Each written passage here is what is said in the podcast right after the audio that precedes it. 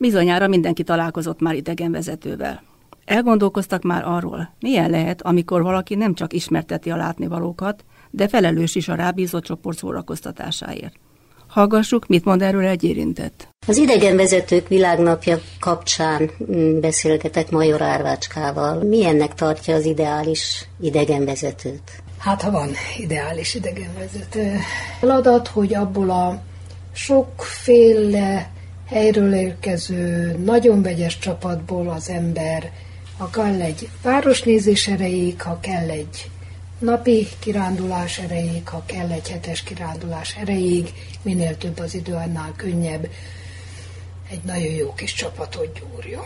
Van irigyeljük az idegenvezetőt, mert azt látjuk, hogy nyaral egész évben, gyönyörű helyekre jut el, végül is egy szabad élete van. De én azt gondolom, hogy ez sokkal keményebb munka, mint ahogy a látszat ezt mutatja. Lehet is irigyelni az embert, amikor Egyiptomba vagy most Dubrovnikba üldögél a tengerparton, de pont ez a kellemes része a munkának, hogy mondjam, kényelmesítheti el az embert. Tehát amikor ő maga elkezdi nagyon jól érezni magát, akkor kell nagyon odafigyelni. Ez az elején megy, néha túl is pörgeti az ember a, a saját feladatát. Én emlékszem, hogy amikor kezdtem a, a szakmát, ha nem is több évtizede, de mondjuk 15 éve, akkor megpróbáltam mindent kontrollálni magam körül. Ma már elhiszem, megértem, tudom, hogy ez egy olyan láncolat, amiben mindenkinek kell tudni a feladatát, és kell annyi bizalmam legyen az előttem lévővel és az utánam jövővel, tehát mondjuk a gépkocsi vezetővel és az étterem tulajdonosával szemben, hogy ő is tudja a munkáját. Ők sem kontrollálnak engem, nekem sem kell őket kontrollálni. Hogy került a finnekhez? Hát mondhatnám, hogy véletlenszerűen, de inkább úgy mondom, hogy sors, sorsszerűen az élet fölkinálta ezt a nyelvet, anélkül, hogy én magam nyelvész lennék, anélkül, hogy vala is egyetemen tanultam volna nyelveket, eredetileg jogász vagyok, eredeti szakmám az újságírás, és életem nagyobb részében újságíróskodtam, és újságíróként kerültem ki Finnországba a vitorlázó repülés révén. és hát az első, mindig elmondom, hogy az első finn szavam a Purjelentó Keszkusz vitorlázó repülőközpont így, így szól. Ki tudja miért. és akkor elhatároztam, hogy néhány szót megtanulok finnül. Na most ez a néhány szó odáig, odáig jutott, hogy ma van egy felsőfokú finn nyelvvizsgám, e, tulajdonképpen második hazámnak mondhatom Finnországot, bár sosem éltem Finnországba, és az életem úgy alakult, hogy kb. 15 éve felkínáltak egy, egy csoport idegenvezetői teendőit a számomra, az valószínűleg jól sikerült, mert az iroda is ragaszkodott hozzám, a vendégek is, én is a munkához. Ugye mindig arra gondoltam, hogy még egy fél év, még egy fél év, és ez már 15 éve tart így. Milyen országokban élt? Finneket vezettem itthon Magyarországon, finneket vezettem Erdélyben, akkor még, amikor nem volt ennyire divatos Erdélybe járni Magyarországról sem, Voltam a Finiroda képviseletében Pozsonyban, így Szlovákiában elég sokat. Voltam nyaranta Prágában, és elég sok helyen jártam Csehországban. Eltöltöttem egy szezont Egyiptomban, Orgadában, és hát az élet fölkínálta, hogy az Adria partán tölthessek két szezont, és hát úgy néz ki, hogy a harmadik szezonom előttem áll, fél évet, hét hónapot Dubrovnikban vezettem a finneket. Miben különbözik egyik nép a másiktól? Akár kezdjük a finnekkel.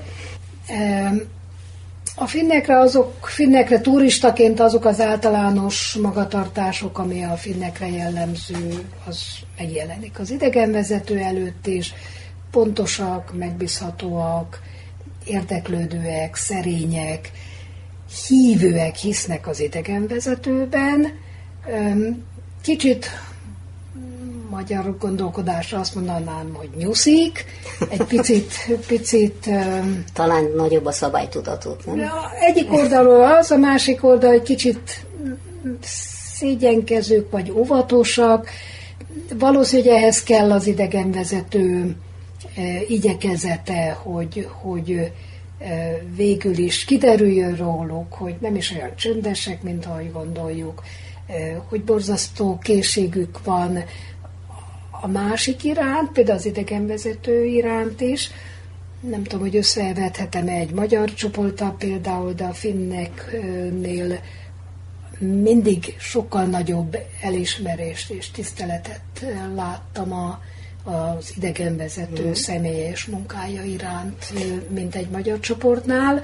Le, nyilván ezt sem szabad általánosítani, de valószínűleg ebben benne van, ahogy a finnek általában a másik ember iránt viseltetnek. Mindig felmerül bennem a kérdés, hogy vajon a finnek is tartják-e ezt a magyar rokonságot, vagy ez csak a mi elképzelésünkben él a finn-magyar rokonság, vagy ők is tudnak -e erről, hogy rokonok vagyunk?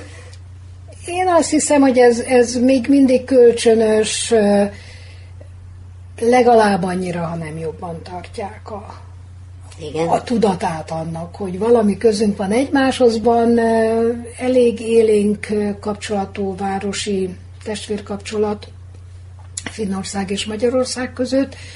Úgy tűnik, hogy az az idősebbek, és sajnos már kifele menő korosztálynak a, az élő kapcsolata, ott él tovább ez a kapcsolat, ahogy ez, ahol ezt át tudták tenni valami szakmai területre. Van példám, hogy két város helyneveszés, körmend állandóan cserél vadászokat például, tehát az, az a szakmai kapcsolat tud élni. És ott a fiatalokat... Van egy finn, finn falu, Genes? Geresd, Geresdlak. Geresdlak, igen. Uh-huh. Körülbelül 30 finnek van most már uh-huh. háza, és finn zászló lobogal. Igen, és láthatóan jól érzik magukat, igen, és a falu népe tanul finnül. Igen, igen, igen. De, szóval az a kérdés, hogy a fiatalok számára hogy lehetne érdekesé tenni Magyarországot, a magyar fiatalok számára Finnországot. Valószínűleg egy olyan felfutás, mint a 70-es években volt, már nem várható. A fiatalokról beszéltünk, én úgy tudom, hogy gyerekeknek gyakran szervezett a, a Mikuláshoz. Hát annó, annó ez így történt tulajdonképpen abból a lendületből, a, amiből táplálkozott ez a finn-magyar testvéri vagy baráti érzés. Akkor nagyon sok segítőtársat kaptunk, egy éven 60 magyar gyereket tudtunk ingyen elvinni a Mikuláshoz föl a Lapföldre, de négy-öt éven keresztül akkor létezett egy Lokkisirály nevű gyermekegyesület, és még az Európai Uniós kapcsolatokat megelőzve fiatalok csoportjait cseréltük ki. Igazából az én idegenvezetésem ebből a társadalmi munkából nőtt ki. Torda Judit beszélgetését hallották Magyar Árvácska idegenvezetővel.